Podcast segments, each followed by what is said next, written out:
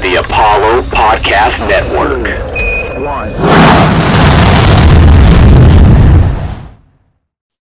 Hello, everybody, and welcome to the Road to Glory podcast presented by Apollo Media. I'm your host, Chris McGehee. You can find me on Twitter at Chris B. McGehee. Unfortunately, my co-host, Apollo Dez, could not be with us as, re- as we recap the games that we saw this weekend. He will be back with us expeditiously, but in the meantime, I'd like to talk about what we saw this weekend with you guys. I want to briefly touch on a few games, and then after the break, discuss a few more in depth. And then at the end, I'd like to talk about some of the overarching lessons that we learned during week one. Okay, so let's go in chronological order here for our brief check-ins. First, we're looking at number four, Ohio State, going to Minnesota to take on the Golden Gophers. We know that the Buckeyes came in as a fourteen-point favorite, and that's exactly how the game ended up, with Ohio State winning forty-five to thirty-one. Now, on Friday's weekend preview, Des and I speculated on what Buckeyes freshman quarterback C J Stroud may look like, and I think we got our answer. Stroud was impressively mediocre with his arm, going thirteen for twenty-two for two hundred ninety-four yards and four touchdowns, but unfortunately adding an interception in there. Now, as far as first starts go, Stroud could have certainly been worse, and I expect him to continue improving from here on out. He did admit that in the first half, his mind wasn't right and that he was all over the place. I do think that we generally put too much on these young athletes, especially the ones who are expected to contribute immediately to some of these programs. Just keep in mind that Stroud is just nineteen years old, starting for a top five team in the country. To be honest, I'm not concerned with his performance in the slightest. He's got plenty of time to improve, and I expect him to do so. Now, Stroud did get plenty of help from the run game, which helped control things by racking up two hundred yards on the ground, including a seventy-one-yard cannon shot by running back Neon Williams. My bigger concern for this game, though, is the Buckeyes defense, which gave up four hundred yards of offense, highlighted by Minnesota running back Mohammed Ibrahim, who had thirty carries for one hundred sixty-three yards and a couple of scores. Now, on a depressing note, Ibrahim did suffer a leg injury during the game, an unspecified leg injury, and he will miss the remainder of the season according to the team.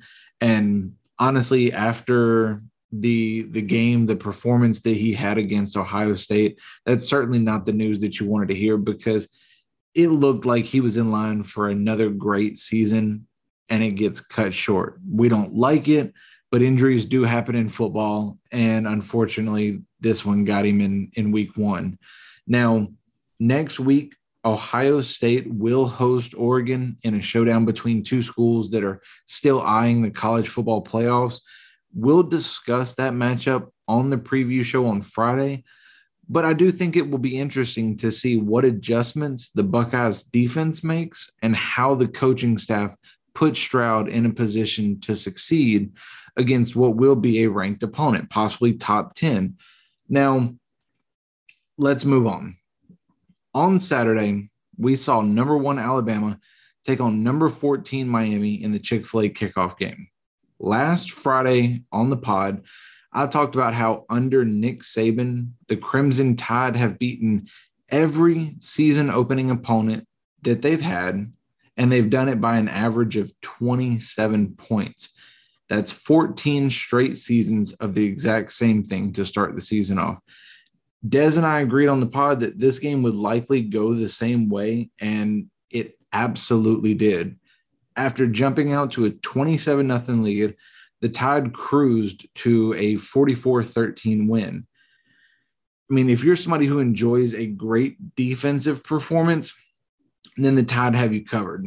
They forced three turnovers of Canes quarterback De'Aaron King, including two picks and a fumble. They did not allow a single point until the final snap of the first half when Miami kicked the field goal. But perhaps most impressively, at least to me, Alabama held the Canes to less than a three-yard per carry average as a team. Now, in this age of college offense and what we see on a near weekly basis from some of these teams, that statistic should be damn near impossible. But once again, Saban has his defense right and ready to kick off a season.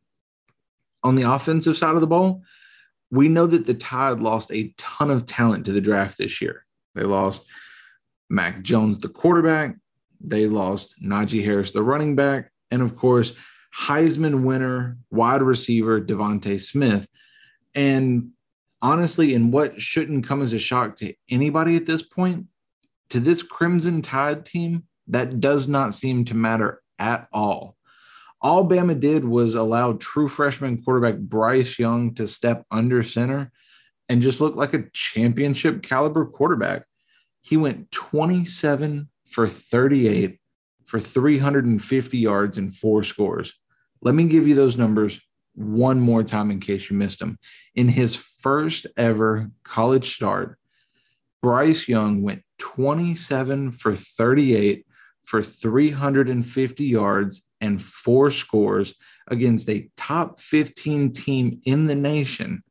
Now, junior wide receivers Jamison Williams and John Mechie the third, these two wide receivers combined to haul in only ten passes, but it was for over two hundred yards and a pair of scores. They were big plays just waiting to happen all day against what was supposed to be a good team. But for Alabama, this is no big deal. It's just the reigning champs looking like they're ready to go back-to-back this season. But for them, it's a typical Saturday. Now, whether this was a case of Miami not living up to its preseason ranking or Alabama showing why it deserves to be ranked number one, we will find out in the coming weeks. But it was certainly a potential statement victory to start the season off for the Tide. For Miami, the positive is that their quarterback, King, looked about as well as he could have coming off of a long injury recovery and going against likely the best team in the nation. He did show uh, pretty solid accuracy, taking what the Tide defense gave him, using patience. His, his average on his attempts was not great, but, I mean, against a defense like that, you know, you can't exactly expect to, you know, be be averaging ten yards per attempt. So, you know, he would check down. He was hitting short routes, doing whatever he could. But his mistakes came when he tried to fit a couple of throws into windows that honestly just weren't there. You can almost forgive him, though, because these throws came when he was desperate to get Miami back into the game. I mean, they, you know, they, they were down twenty-seven nothing, as we mentioned earlier at one point. And, you know, in the third quarter, down by, you know, thirty points, he, he's just doing whatever he can to get his team back in it. So, honestly, if he can continue to play the way he did on Saturday, this is actually a Miami team that can hang with most teams in the nation. They're obviously just a clear cut below your Alabamas of the world. But I mean, this, you know, I, I don't exactly think less of Miami after what I watched on Saturday, because I didn't expect anybody to be able to come out in week one and hang with Alabama. That's just not the way things work. Next week, both teams do get a cupcake as Alabama takes on Mercer and Miami will be taking on Appalachian State. So we will likely check back in on those teams for week three, provided nothing crazy happens next weekend. Now, at the same time that Alabama was handing a beatdown to Miami, the Steve Sarkisian and Hudson Card era was kicking off in Austin, where when the twenty-first ranked Longhorns took on the twenty-third ranked Raging Cajuns. It was horns up as Texas won thirty-eight to eighteen behind a balanced offensive approach. Card, in his first collegiate start, and I'm seeing a theme here with young quarterbacks, which we will talk about later, completed two-thirds of his passes for two hundred twenty-five and a couple of scores and he was complimented by running back Bijan Robinson, who carried the rock over and over to hit the century mark and a score for himself. Now, if you listen to the pod on Friday, you know that Dez tried to tell me how excited he was for Robinson and how good he was. But to be honest, I did not quite buy in. I, I didn't really believe what he had to say. Now, after Saturday, I'm more of a believer, but personally, I want to see it a few more times, not just from Robinson, but from this whole team. For the last several seasons, the issue with Texas, I feel, has been their consistency. Now, and if they can get that ironed out, then they do have a positive outlook as a program. I just, how many times have we heard Texas is back, or had to ask the question, is Texas back? Doing it week in and week out, that's what lets us know that Texas is back. Now, on the other side, I think that what the Cajuns did that or or did not do, uh, I guess would be a better phrase, what they did not do that really did them in is they were just unable to get the running game established in the same way that the Horns did. The Cajuns averaged just four point one yards per carry when adjusting the quarterback out of the equation. If you factor in quarterback scrambles and sacks, that number drops to just two point six yards per carry. Now, my original plan when recording this pod was to ask Dez what his thoughts concerning the game were, but since he can't be here, I'll just let you know what he said on Saturday. He said, quote, "That was the least sexiest win ever, and I have zero confidence, but I'm all in on Sark. And I got to tell you, that's exactly the response that I expected from a Texas fan, because they just want to feel something at this point. Think about what they've had to go through over the last several years with their coaches. Having a coach that comes in, seems to establish an identity for this team, hitting the ground running, that's got to be like crack to U T fans.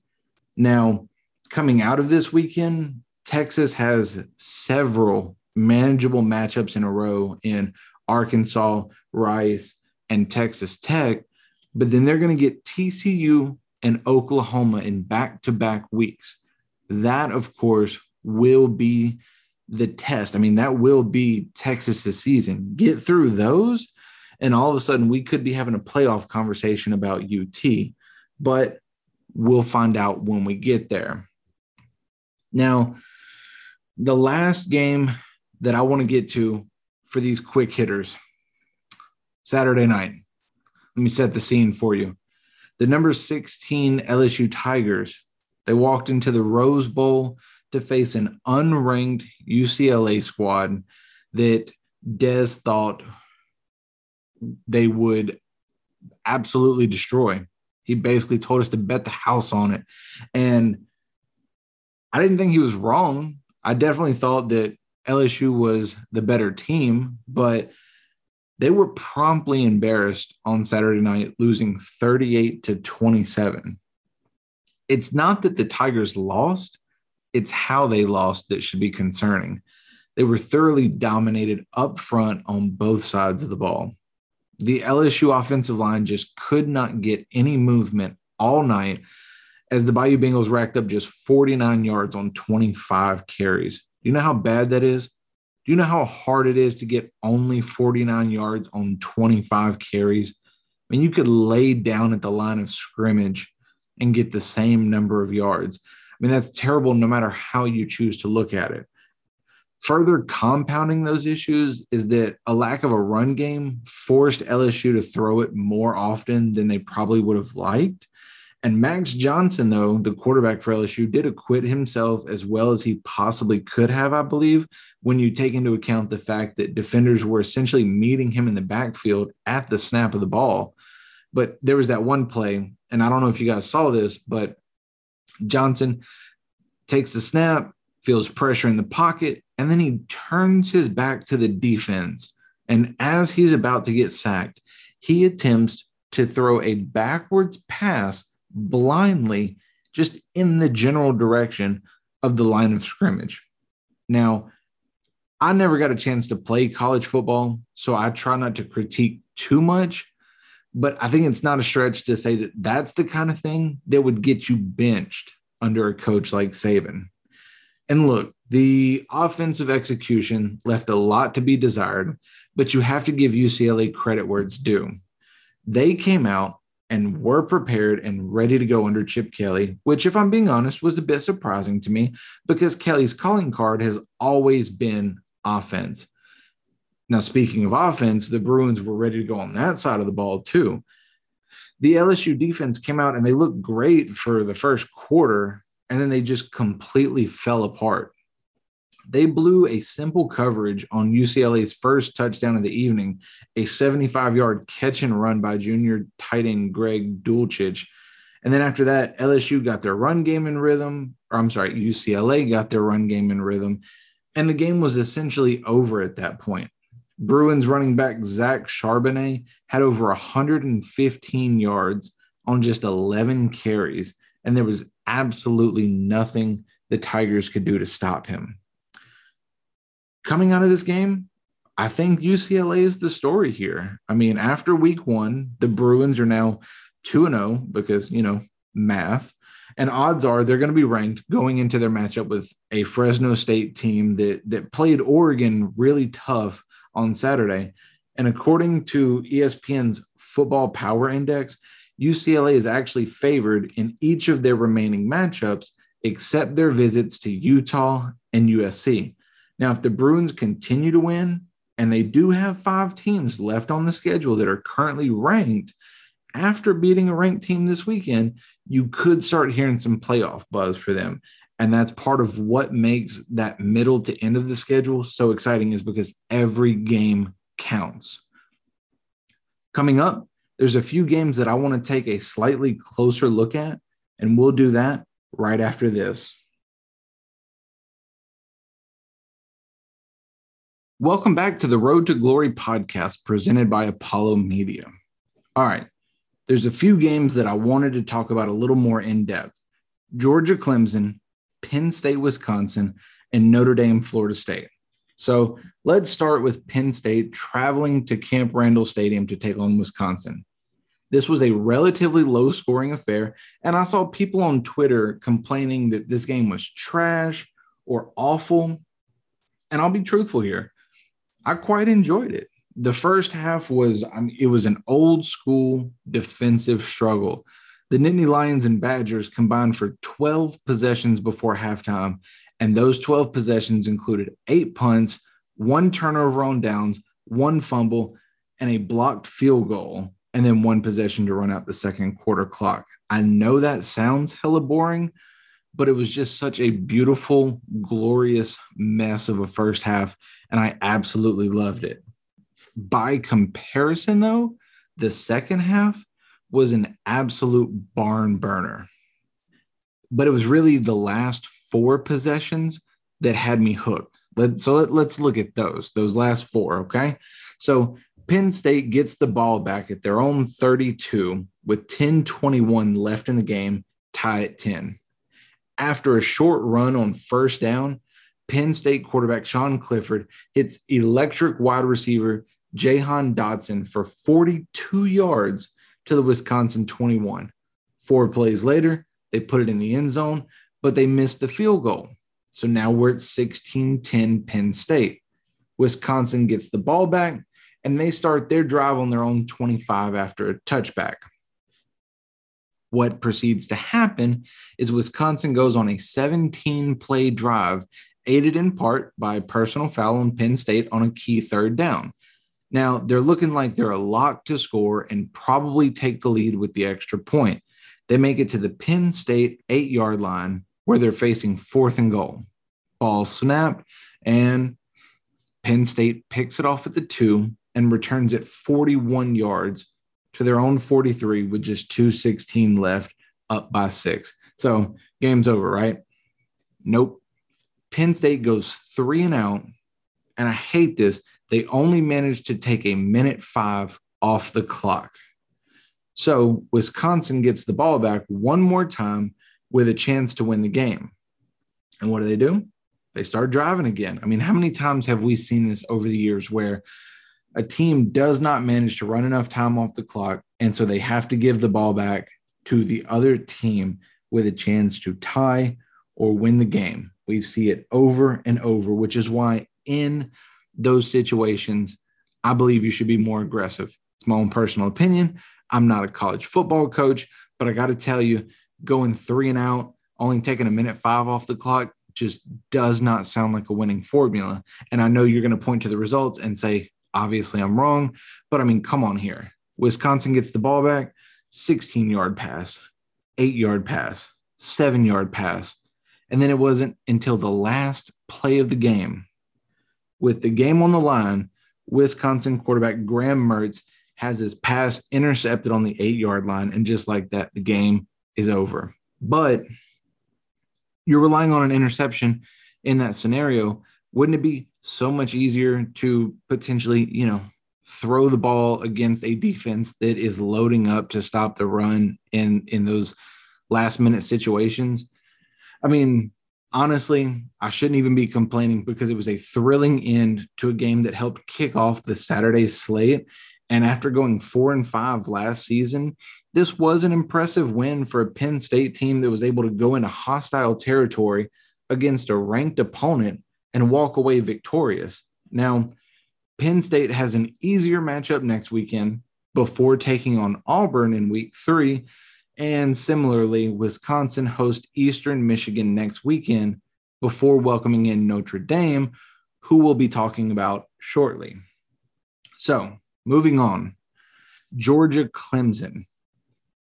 This was supposed to be the game of the opening weekend. Number three versus number five, Saturday night, prime time. You could not ask for anything better. That ended up not being the case unless you're the biggest fan of defense in the world. I mean, these teams combined for twelve punts in nineteen possessions if you don't look at end-of-half drives. So let's start with the quarterbacks. For Georgia, you have junior J T Daniels, and then for Clemson, you have sophomore E J Uiagalelei. And let me apologize real quick, because on Friday, I screwed up on that pronunciation. That was my fault. I apologize. Will not happen again. Now, this was a disappointing start to the season for both of these quarterbacks, because they each averaged less than five yards per attempt. I mean, we're talking forty-one, forty-two-year-old Drew Brees yards per attempt numbers. Not exactly something that screams pushing the ball down the field. Now, Uiagalelei had an especially bad evening, taking seven sacks from that Dogs defense that sent pressure from everywhere all night long. And, I mean, we talk about the Dogs defense. Not only did they shut down the Clemson passing attack, similarly, the Tigers' rushing attack was just absolutely horrendous. Taking out the quarterback, the rest of Clemson combined for nine carries and twenty-four yards. I mean, the plan to run was abandoned pretty early on, but it, it certainly didn't solve the problem presented by the Georgia defense, and it really didn't even get close. I mean, the, the Georgia rushing attack was better, but this was still an offense that only managed a field goal all evening because they could not close it out when they needed to. And this game wasn't a turnover fest the way that you might expect with a score that low, and it wasn't played in horrible weather. You know, there was no hurricane moving through, no snow. I mean, in fact, Clemson only had one turnover all evening, but unfortunately, it was the one that cost them. Uh, it was a slant route that was jumped, and the pass was picked at the Georgia twenty-six and taken seventy-four yards back to the house for the game's only touchdown. I mean, Uiagalelei, he saw his receiver, saw him hit the slant, thought that he had it there, and, I mean, the, the route was just jumped. It's it's a mistake that can be made. Unfortunately, it is the one that cost him. So, I mean, we know that these two teams are loaded with talent. So, was the shaky offense a byproduct of season-opening nerves? Were the defenses just that good? That'll be what's interesting to see for both of these teams as the season moves along. I mean, for Georgia, they should have a clear path to the playoffs because they get to avoid both Alabama and A and M in the S E C West, and they get to host Florida, currently the only ranked opponent left on Georgia's schedule, and that's at the end of October. I mean, in other words, they should get plenty of time to optimize their play and their style before a potential S E C championship showdown with a team like Alabama or A and M with a trip to the playoffs on the line. On the other side of the field, Clemson still appears to be the class of the A C C, and I'll believe that until I'm presented with evidence that proves otherwise. And while Clemson doesn't need to duck anyone because, you know, they're that good, there's no reason that they should have to duck anybody, they still have a favorable conference schedule that sees them miss Miami, North Carolina, and Virginia Tech. So I expect to see the Tigers back in the A C C championship this year unless things just fall apart. And if they're back in the A C C championship, you know, I, we could see another return trip to the playoffs, just depending on what happens in the rest of the country throughout the season. So now that we've talked about Georgia, Clemson, we've talked about Penn State, Wisconsin, I want to get to the game that was probably the game of the weekend. Your opinion might differ, but man, number nine, Notre Dame traveling to Tallahassee to take on Florida State. We had packed stadiums. I mean, the game had a little bit of everything. These offenses combined for almost nine hundred yards. We got an overtime game on a Sunday night on Labor Day weekend.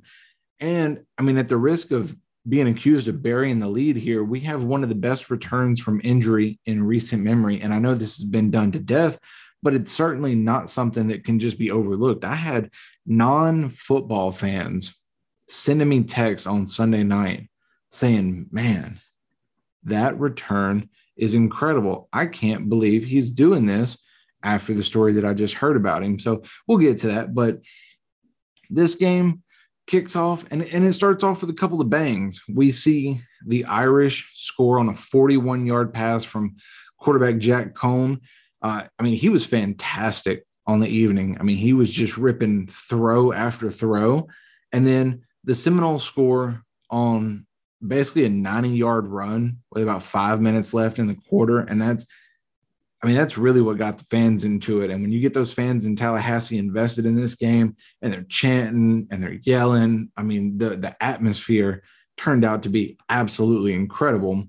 But after that run by the Noles, the Irish really start to kind of take control, and they carried a thirty-eight to twenty lead into the fourth quarter. Really looked like the game was over.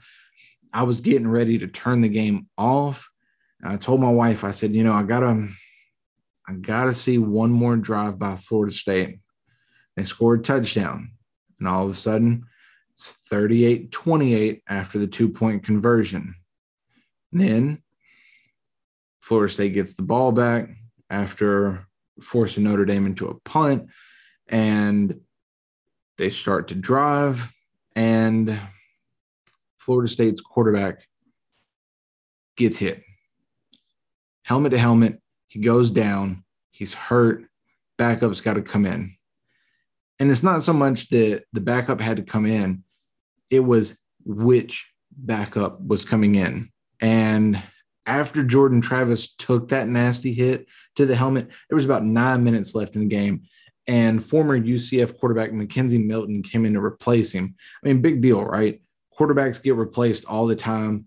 Injuries happen all the time, except Milton is just not a normal injury substitution. I mean, this was Milton's first on-field action since he was injured in the season finale against South Florida in twenty eighteen. And I mean, his injury was so severe on the fear on the field that it was feared that he might lose his leg. I mean, forget about playing ball again. If you're an N F L fan, think about Alex Smith and, and the stories that you heard about him last season when he made his return. It I mean, the story was very similar to Milton's. I mean, they he he fractured his leg, his knee. I mean, it disrupted the blood flow, and, and doctors really feared that he was going to lose his leg. So to see him on the field again, I mean, it really was a medical miracle. And he comes back on the field, and you're like, oh, man, this is a feel-good story. Just happy to see him back out there. But then he comes out there, and, and he looks like Mackenzie Milton, like the Mackenzie Milton that we saw at U C F. I mean, he he comes onto the field, he leads Florida State to a touchdown and field goal in his two drives, but it was the way that he was doing it. Very first play, throws a dart, he's doing a little scrambling, little running, he takes a hit, and of course, it's the first hit that he takes since coming back out onto the field, since this injury, and so everybody's collectively holding their breath, and then he pops right back up, and you can tell, oh, yeah, Milton's ready to go, man. He is ready to go. So in the fourth quarter, F S U outscores Notre Dame eighteen to nothing. They force overtime. They have this storybook ending waiting to be written, and, and then it all falls apart. They miss a field goal after freezing their own kicker. There was uh, a fumble called on the field, and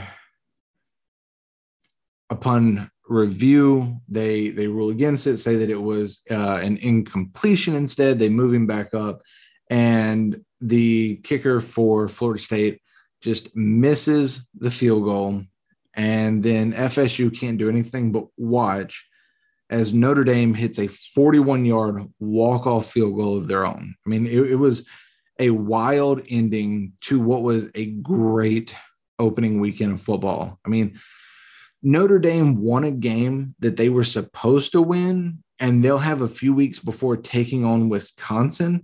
But I'm looking at Florida State here, and, I mean, for Florida State, they might have lost, but it really looks like this program may have finally found the game that you can point to as a turnaround. And I don't think they should be expected to win the A C C this season, but there's no reason that they can't continue to improve and build this program as the season moves along. And they could certainly play spoiler to a few teams on their schedule. They've got Clemson. They've got Florida, who could be challenging for the S E C East and, you know, a spot in the playoffs at the end. I there's just uh, there's so many possibilities for Florida State. And honestly, the sport is more fun when they're good. Okay, coming up, overarching lessons from week one. Welcome back to the Road to Glory podcast presented by Apollo Media. I am your host, Chris McGehee, and I mean, we're we're we're about to wrap this up here. We we've talked about, uh, we've done some quick hitters on some games. We've gone a little deeper on some other games, and we're finally at the end here on this recap pod. And so I want to, you know, I want to take a look, and there's three things that that I think we learned in week one, and I try not to generalize too much. You know, I, I don't want to overreact and say that. Uh, you, you know, Miami's a fraud, or, you know, Tulsa's the, the best unranked team in the nation because they fought so hard against Oklahoma. So let's run through real quick the three things that I think we learned this week. And number one, being dominant on the defensive line might be what separates good teams from great teams this season. And we saw teams like Alabama and Georgia who showed their dominance through the, the sack totals that they racked up on Saturday, uh, while, you know, teams like U C L A and Iowa, they showcased their D-line prowess by just absolutely throttling the opposing offense. I mean, just didn't let them have anything on the ground. So, I mean, I, I know that, you know, the obviously the old saying is defense wins championships. Saban says that that's not the case anymore, but it certainly goes a long way. And if you have two teams that are fairly equally matched, that D-line might be the difference maker. All right, number two, for better or worse, young quarterbacks are going to go a long way to determining how this season plays out. we saw Alabama, Texas A and M, Ohio State, and Texas all roll out freshman quarterbacks and walk away victorious. I mean, those four teams, they absolutely believe that they're in the mix for the national title this season. But then on the other hand, we saw teams like L S U and Clemson send out sophomore quarterbacks with just disastrous results. In all likelihood, we'll see multiple teams in the playoffs this year with a young quarterback, possibly a freshman quarterback.